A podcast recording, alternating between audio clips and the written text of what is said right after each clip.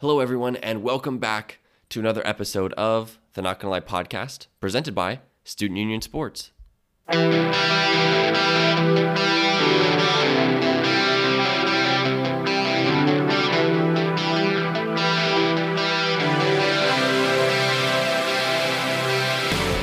Week two of the NFL season is almost over. Uh, it was a great week of football, and I'm super excited uh, for this week because we get to talk about it with Marcus Grant, uh, NFL Fantasy recurring guest of the show. Uh, but just to give you a look at how the show is going to go today, we're going to talk football with Marcus. Uh, I'm going to add a little bit more there on the end, and then we're going to talk about some NBA basketball because we're slowly approaching uh, the NBA Finals. It is incredibly exciting. Um, but there's some stuff to go over. I mean, you look at the the Nuggets game tonight. Uh, them losing on a buzzer beater. The Celtics maybe turned a corner uh, and are now only down 2 1 in the series, even though they've led for 70% of it. Uh, absolutely crazy. Um, but here we go. Let's get it started. My interview with Marcus Grant. We now welcome on a very special guest, a recurring guest of the podcast. It's NFL Fantasy's Marcus Grant. Marcus, thanks so much for coming on. I appreciate you having me on, Jonathan. Absolutely. So first off, we have uh, a crazy finish to a Sunday night football game. Uh, well, you know, this is this has just been a great. This is this is the moment where football's back. You know, where every, all eyes are on this game, uh, and it truly lives up to the hype. The Seahawks stop Cam Newton at the one yard line. A story that you know between the Patriots and and Seahawks we've heard plenty of times, actually more than once, which is which is very surprising. Um, I mean, some you, you look at it all all the way down the line. Cam Newton had a fantastic game, even though he didn't get in the end zone. Russell Wilson is probably the runaway MVP favorite at this point. Um, what really stood out to you in this game from from either side? Well, I, the thing that, that continues to stand out for me is the fact that the Seahawks seem to have, you know, as the hashtag says on the internet, let Russ cook. You know, um, that had not been something they were they were normally doing. They were a, a, very run heavy team, but through the first two games, they have really put the offense in the hands of Russell Wilson, and it has paid off in a big way. I mean, he had five touchdown passes uh, tonight against the Patriots. Um, has just looked very good running the offense, spreading the ball all around. Uh, so that that definitely stood out to me. And the other part of it is Cam Newton is back, you know, um, and I think I think people forgot because for the last year, year and a half, he hasn't been healthy, and so I think people forgot how good Cam was at his peak, uh, and we're starting to be reminded that that he can do everything. He made some great throws tonight. He ran the football effectively, had two rushing touchdowns, and, and even though he got stopped right near the goal line to end the game, uh, he just was so effective moving the ball around and getting out of the, the pocket and running with it and doing stuff with his legs uh, that I think we have to remember that all everybody had a chance to bring in Cam Newton. He was a free agent, and the the Patriots got him for you know a huge discount. And I think a lot of teams that are having quarterback issues right now have to be looking around and wondering how they missed out on this. Mm-hmm. Yeah, like you said, he threw for almost 400 yards, um, and I think that was the the main thing that people were concerned about. Um, is that you know Bill Belichick's smart enough to scheme open those run lanes for him, but when push came to shove, I mean, you look at that last drive, got him all the way down the field uh, through his arm, uh, which is absolutely incredible. And, like you said, yeah, it's it's amazing to see that that teams were willing to just let him slip and not even you know bring him in and, and see what they can make of it. Uh, but it was definitely good on Bill Belichick and the Patriots to get him in there, uh, making a huge difference for him. But let's talk about Russell Wilson. Uh, some of the throws he, he made tonight, absolutely incredible. Um, we're seeing some of his best work, and like you said, it's less rut, let Russ cook. Um, if he gets going uh, and is is able to continue to perform at this high level, what is the ceiling for the Seahawks team? I mean, look, they are still going to compete in the NFC West. I think their defense may end up being a bit of an Achilles heel, but uh, with the way Russell is playing, he can certainly erase a lot of those mistakes. Now, I think next week is going to be a really big test for them. They got the Dallas Cowboys, who uh, you know are equally uh, you know explosive offensively. So uh, I think there's going to be a real challenge, and that's going to be a fun game to watch. But uh, when you figure all the injuries that the 49ers have, I mean, they, they got beat up really bad today, even though they beat the Jets. Um, I like Arizona. They are a young team and they are certainly rising, but I think they still have some flaws as well. Uh, you know, the Rams are they have some talent. They look like they may be back as well. So the NFC West is going to be a dogfight all year long. So, the, but the Seahawks certainly have enough, I think, to win the division. Very well could have won it last year, and so they will certainly, I think, be a playoff team. Um, beyond that, it really is going to be about the defense and whether or not the defense can get key stops in the playoffs. Because uh, Russ playing this way is great, but he's not going to throw you five touchdown passes every single week. So at some point, they've got to figure out how to get stops when they need to. Yeah, and, that was part of it too. I mean, you look at the defense now, and back-to-back weeks weeks has allowed 450 yards of total offense to the two teams they played. And granted, I mean, you're looking at the Falcons' offense, who has been potent for for years uh, with Matt Ryan at the helm, and then obviously a Bill Belichick-led team, Cam Newton-led team. Um, I mean, yeah, and, and like you said, NFC West is is one of the most difficult divisions in the NFL for a reason. Three of the teams are undefeated, uh, and the only loss came within the division. Uh, so let's keep it moving here. Let's talk about that Cowboys team that you mentioned that they're playing. Um, quite the improbable comeback. Uh, look, it, it, was this loss more on the Cowboys or was it more on the Falcons?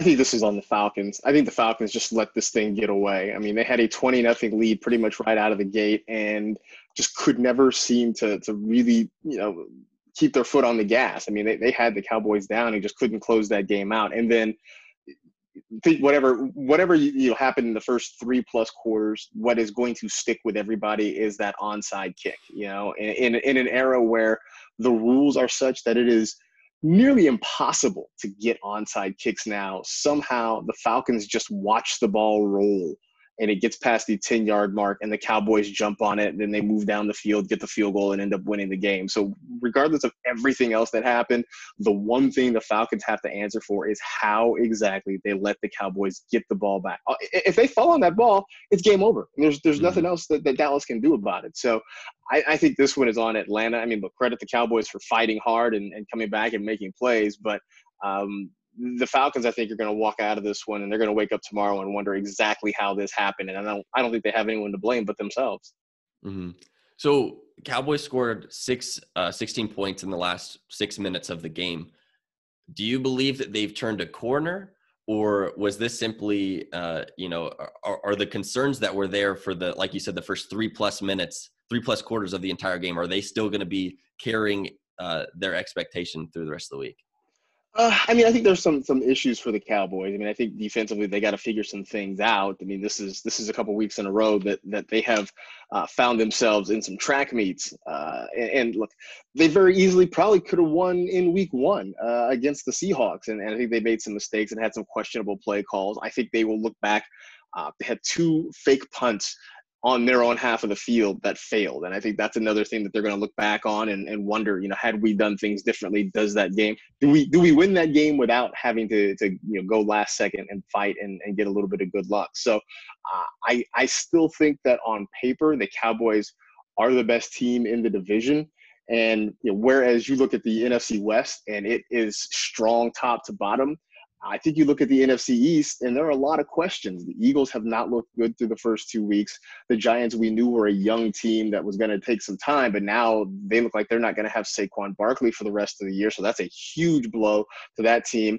And Washington, I think, I think they're still trying to figure out what they are. I think defensively, they they have some things to be excited about. Offensively, uh, I think they are still very much a work in progress. So uh, it seems as though that division should be up for grabs. And I think if the Cowboys can sort of get themselves straightened out, I think they're going to go on and win that division.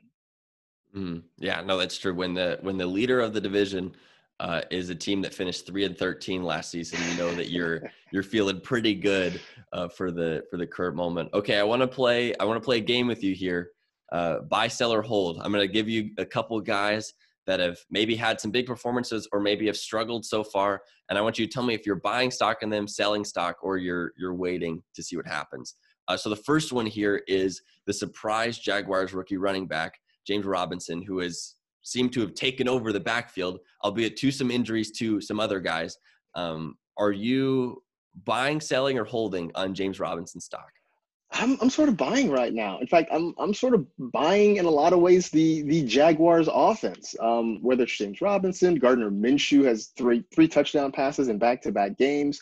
Uh, Laviska Shenault looks like he's going to be interesting in the way they're using him there, and the schedule for the next three to four weeks is pretty favorable. They've got some games that you know, even if they're even if they don't win, they should be competitive in, and they can move the football. So uh, I I'm very intrigued by what's going on down there in Jacksonville. So I think I'm I think I'm in on James Robinson. So then, is that the same case with with you mentioned Gardner Minshew? Are you buying his stock too? I am, at least certainly in the short term. Like I said, I think the next three or four weeks look really good for Minshew. Um, you know, he, he isn't always spectacular with it, but he's effective. And, and, like I said, the Jaguars, they're feisty, they're fun. Jay Gruden, their new offensive coordinator, seems to, to kind of be on point with, with how he's using his weapons down there. So uh, I'm buying in. All right, let's talk about another quarterback running back duo that, I mean, don't look now, but the Bears are 2 and 0. Mitch Trubisky and David Montgomery. What are you doing there? I am I don't know if I'm buying. I think I think I may be, be selling on Mitchell Trubisky. I know he's been kind of nice the first couple of weeks. He had that good comeback win in week one, uh, and then kind of had a nice day today. But I, I just long term, I'm not sure. Especially when I look at the schedule. I mean, like next week they've got Atlanta, which could be interesting. Uh, you know, Indianapolis may be tougher. Tampa Bay is going to be tough. So uh, I, I am I am not in on Minshew. I guess I'm selling on Minshew. David Montgomery, I think I'm a hold right now. I, I still want to see more. Uh, week one, I know he played, but he had that injury that he suffered during training camp, and so I, I feel like he was less than 100%. Did look good at times uh, on Sunday in week two, so uh, I'm not I'm not completely out on him. I will admit that last year I was really big on him, and he sort of let me down. So I I will admit to having some hurt feelings about it, but uh, I'm not ready to give up on him just yet. So I'm a I'm a hold on David Montgomery. Uh, Jared Goff had uh, it was a it was a tale of two games for him. Uh, when when he gets going, obviously the Rams have an easy time. They're still two and zero, oh, but which Jared Goff is the real Jared Goff? Uh, I think what we saw today was a little bit closer. And, and, here's the thing: I don't think he was bad in Week One. The, the fantasy numbers certainly weren't exciting because he didn't mm-hmm. throw a touchdown pass.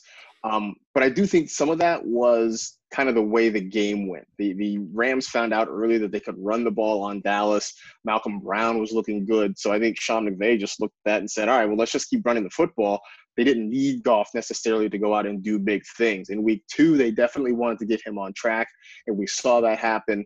Um, now, you know, two of their next three games, actually three of their next four games, um, are are are kind of tough matchups. I mean, they got the Bills, then they have the Giants, which you know should kind of be a, a little bit of a lull.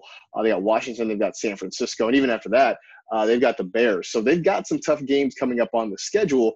But I'm starting to think that Sean McVay may be kind of you know back on his game when it comes to scheming stuff up for Jared Goff. So I, I think I'm willing to kind of buy in on that. Mm-hmm. Yeah, and I think a lot of that has to do with uh, the ability of their running game. Obviously, Todd Gurley um, last season there were just some some struggles there, but that three headed back rotation. Um, and me as a, a Cam Akers owner, I'm a little sad because he's not really getting the, the the touches I was hoping for. But I mean, as a group, they're incredibly effective, and that's really tough when you have you know, three starting quality guys because they can throw any one of them at you at, at any point. Um, yeah, no, definitely. I mean, Akers, I know got hurt. I think Malcolm Brown might might have hurt his finger. So we'll see what the uh, what the reports are on them and, and what happens. But you're right. It it is when they're all healthy. It's going to be a three headed attack back there, which is great for real football because it makes you hard to defend. For fantasy, it stinks because we want clarity. You know, we want to know who the guy is. We want to know what the rotation is. And I I don't know that you know when all three of those guys are healthy. I don't think we're going to get that clarity all year. Mm-hmm. All right, one more guy before you look ahead to Monday night. Uh, surprise start.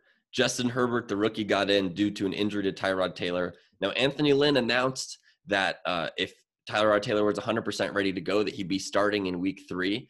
But I mean, you can't ignore the offense looked really good. They met their point total from last week in the second quarter.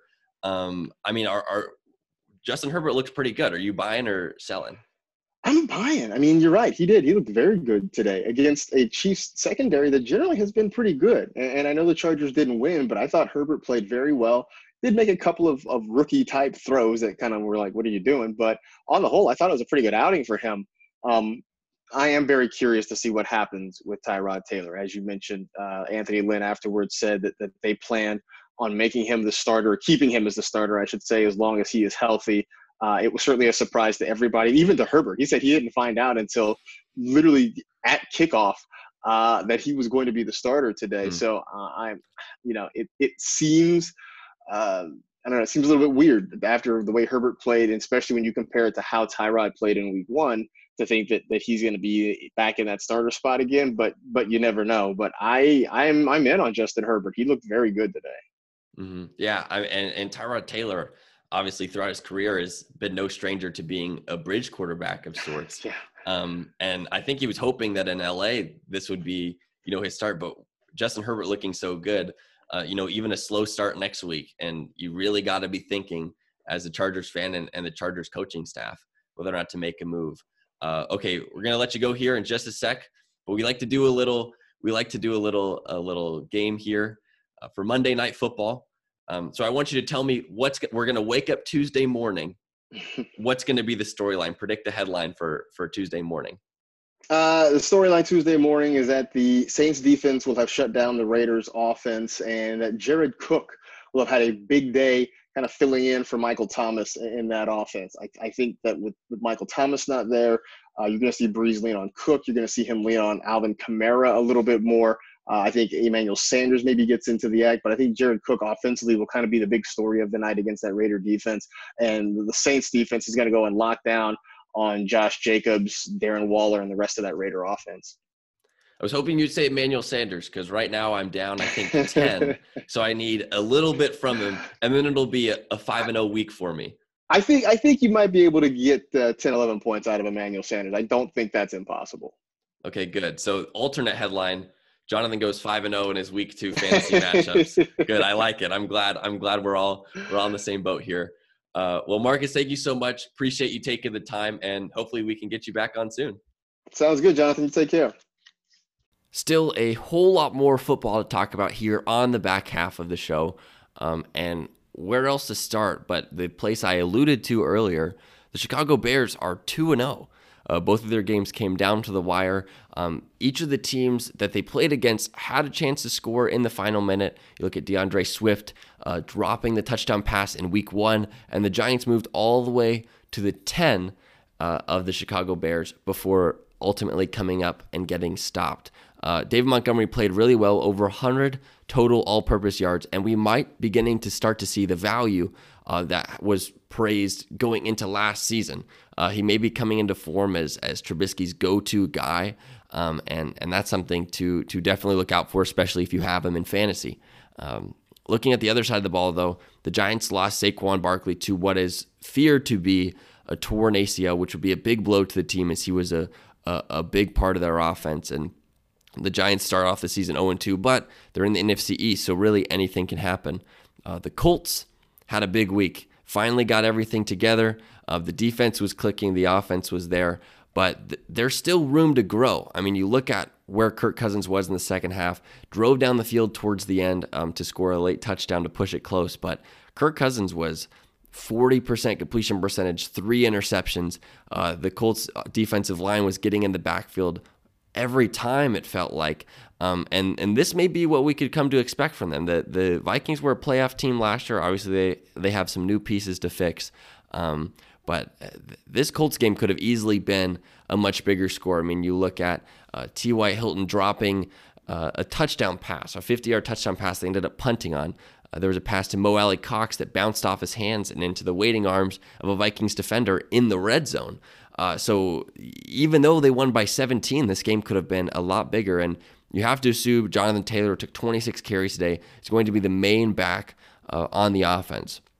One thing that was interesting to me, Nyheim Hines did not play uh, nearly as much and did not nearly have an effect on the offense like he did in Week One. Jordan Wilkins took up the backup running back carries, uh, which was was a little bit confusing, concerning for maybe some fantasy owners that have picked him up. Um, but regardless, I think you got to wait and see on him, hold him just a little bit because I I have to assume he's getting into the passing offense sooner or later. Um, so that that's definitely something to look out for. Keeping it moving, the Cardinals moved to two and zero, oh, beating the Washington football team, who apparently just do not like to score in the first half of football games. All their points this season, including their 27 in the win over the Philadelphia Eagles, have come in the second half. Uh, I mean, maybe they're just a team that likes to play with their back against the wall, but Kyler Murray is is getting that gear that we expected him to in year two. Cliff Kingsbury, DeAndre Hopkins, everything is coming together really solidly for him. Posted a QBR of 90 today. Um, and you pair that with last week, uh, he's, he's completing the ball over 65%. Uh, touchdown to interception ratio looks good, um, but really where his money is being made is on the ground. Had 67 yards and only eight carries today, and added in two touchdowns. But the one thing that's very interesting to me, and we'll have to wait for the data to come out in week two, but when you watch him run the ball, it seems like he just doesn't get touched. And 12 of his 13 carries uh, in last week's win over the 49ers, he only was touched once and he was pushed out of bounds on all 13 of his carries. Um, so we'll have to see what the data looks like on that one. But Kyler Murray is not only burning teams uh, with his his speed uh, and his playmaking ability, but he's not he's not letting them light him up, which is something that's very key um, to this Cardinals offense going on a run and and trying to make some waves in the NFC West. Um, the Ravens won big against the Texans, who start 0 2 at the beginning of the season. I mean, we kind of felt like this is where it was coming, playing the Chiefs and then the Ravens. Um, it doesn't get any easier, though, as their next three weeks they've got the Steelers, who are also 2 0, the Vikings, and then the Jaguars with Gardner Minshew. Uh, I mean, there are just some, some real legitimate concerns of this uh, this Texans team. You know, Deshaun Watson is fantastic, but the playmakers around him are questionable. Uh, this defense is long past their prime in in a, a number of cases, but. Um, man, I think something short of of letting Deshaun Watson just unleash and and really just put the team in his hands. I don't know what else they can do. I think he's talented enough to keep them afloat and, and keep them in the playoff race. But I mean, right now the, the way that it's working, I, I, I don't feel I don't feel confident in the Texans' ability, especially or even in a, a weak AFC South. The Rams turned a corner today, winning the game 37 to 19. Jared Goff got up to a, a good start, 20 to 27, 260 yards and three touchdowns. And it was Darrell Henderson today, tallying 81 yards on 12 carries. That was the lead back in LA. For the Eagles, they fall to 0 2. They got Miles Sanders back, but there were still some questions. Uh, they did a better job of project, uh, protecting Carson Wentz, who was only uh, only pressured, was not sacked, um, but he had a, a, poor showing, two interceptions thrown.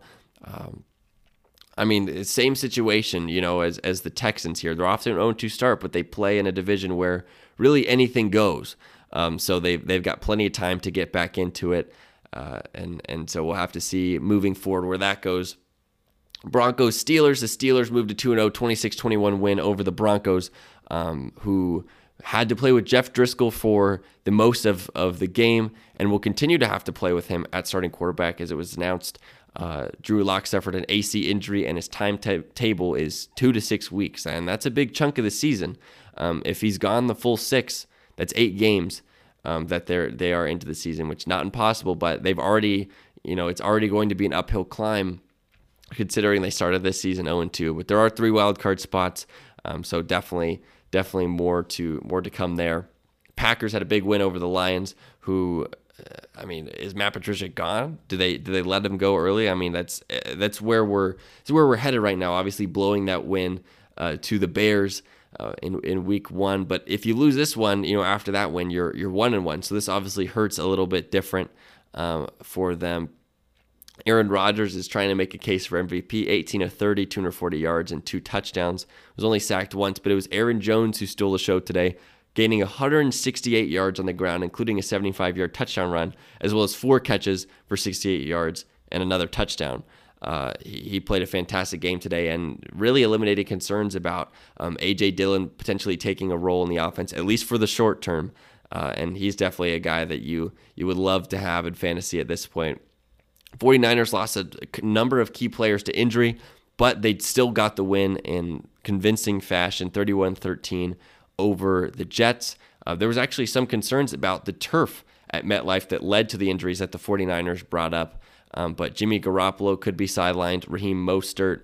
Uh, George Kittle was already out for the week. Nick Bosa, potentially a torn ACL, um, in addition to, you know, Deebo Samuel, who is already out. So the injuries seem to be biting uh, the, the 49ers. The injury bug seems to be biting them pretty hard at this point, but Jimmy Garoppolo looked really good um, before he had to go out to injury 14 to 16, 131 yards, a QBR of 99.6. Um, but it's going to be Nick Mullens' time in the short term for these 49ers. And as for the Jets, I mean, you got to be looking to the draft. Uh, Sam Darnold did all he could 21 to 32, 179 yards, passer rating of 90. But everyone around him just, I mean, I feel like just really let him down. The defense allowed big play after big play. The offensive line was giving up protection, albeit to one of the best defensive lines in the 49ers. Uh, but not feeling super confident about these Jets and until they really show something. I mean, you have to be concerned um, looking at the looking at the rest of their schedule. They go Colts, Broncos, Cardinals, Chargers, Bills, Chiefs, Patriots. Um, I mean, there's only a handful of games that you'd even give them a touchdown in, right? Like going into the Colts game, they're ten. The uh, Colts are ten point favorites. Like I don't even know. Looking at the rest of these, no, there maybe maybe the Chargers that you give them at least a touchdown favorite, but these guys are going to be heavily uh, undervalued, and I think for for good reason, uh, which is is surprising. But transitioning here in the last few minutes, the Celtics really seemed to turn a corner in Game Three, having Gordon Hayward back. One of the best stretches of the game was when they had uh, Gordon Hayward in in a small ball lineup. So it was Kemba Walker, Marcus Smart. Jaylen Brown, Jayson Tatum, and Gordon Hayward led to three straight transition dunks for the team, and I think they were I think they had to be plus 12 with that lineup on the floor. Um, Gordon Hayward played a surprise 30 minutes. He said his ankle was sore, but we haven't heard anything since then, which has to be good news. Um, but if they can roll that lineup out more consistently, especially if Daniel Theis continues to struggle with fouls, it just gives them another versatile player um, and a guy off the bench that is going to provide consistent minutes. I think they got to leave it the way it was. Uh, having Marcus Smart in the starting lineup just to not create any confusion.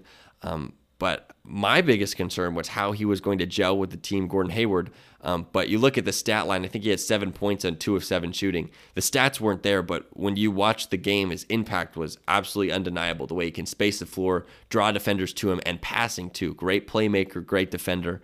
Um, he's an all around piece that the, Celtics really were missing. Um, and now moving over to the Nuggets Lakers, Anthony Davis drained a game winning three at the buzzer, and that's got to really break the heart of Nuggets fans. Uh, because those close games are, you know, especially coming off of a blowout loss in, in game one, those close games are your best chance to get back in the series. Um, and if that shot doesn't fall, then you're sitting one and one. Uh, with really now it's it's it's a five game series. I think the the most difficult thing for me is is you look at the the stats, you look at the production. Um, it was it was two stars going against two stars, Nikola Jokic and Jamal Murray going up against Anthony Davis and LeBron James. And I'm sorry, but in that battle, the Nuggets are going to lose it every single time. Now, Michael Porter added 15 points um, on six of nine shooting, very efficient. But overall, I mean, if it's those, if, if it's two versus two, I mean, I'm going with the Lakers every time, and I think even then some. They were able to absorb the the good shooting night of Michael Porter. Um, only two other Lakers players scored in double figures. Danny Green and KCP both tallied 11 points, um, and Michael Porter Jr. was the only other Nuggets player to get into double figures. So you have to imagine they're looking for more production out of those guys as they move forward uh, into Game Three. Things are heating up. Football is back. The NBA is moving towards the finals. Um, and we might even be talking about baseball sometime soon. Who knows? This Wednesday, we have Jeff Pearlman uh, reviewing his book, Three Ring Circus, talking about Phil Jackson, Kobe Bryant, and Shaquille O'Neal. Very exciting show. You're not going to want to miss that. Uh, but appreciate you sticking with us, and we'll see you on Wednesday.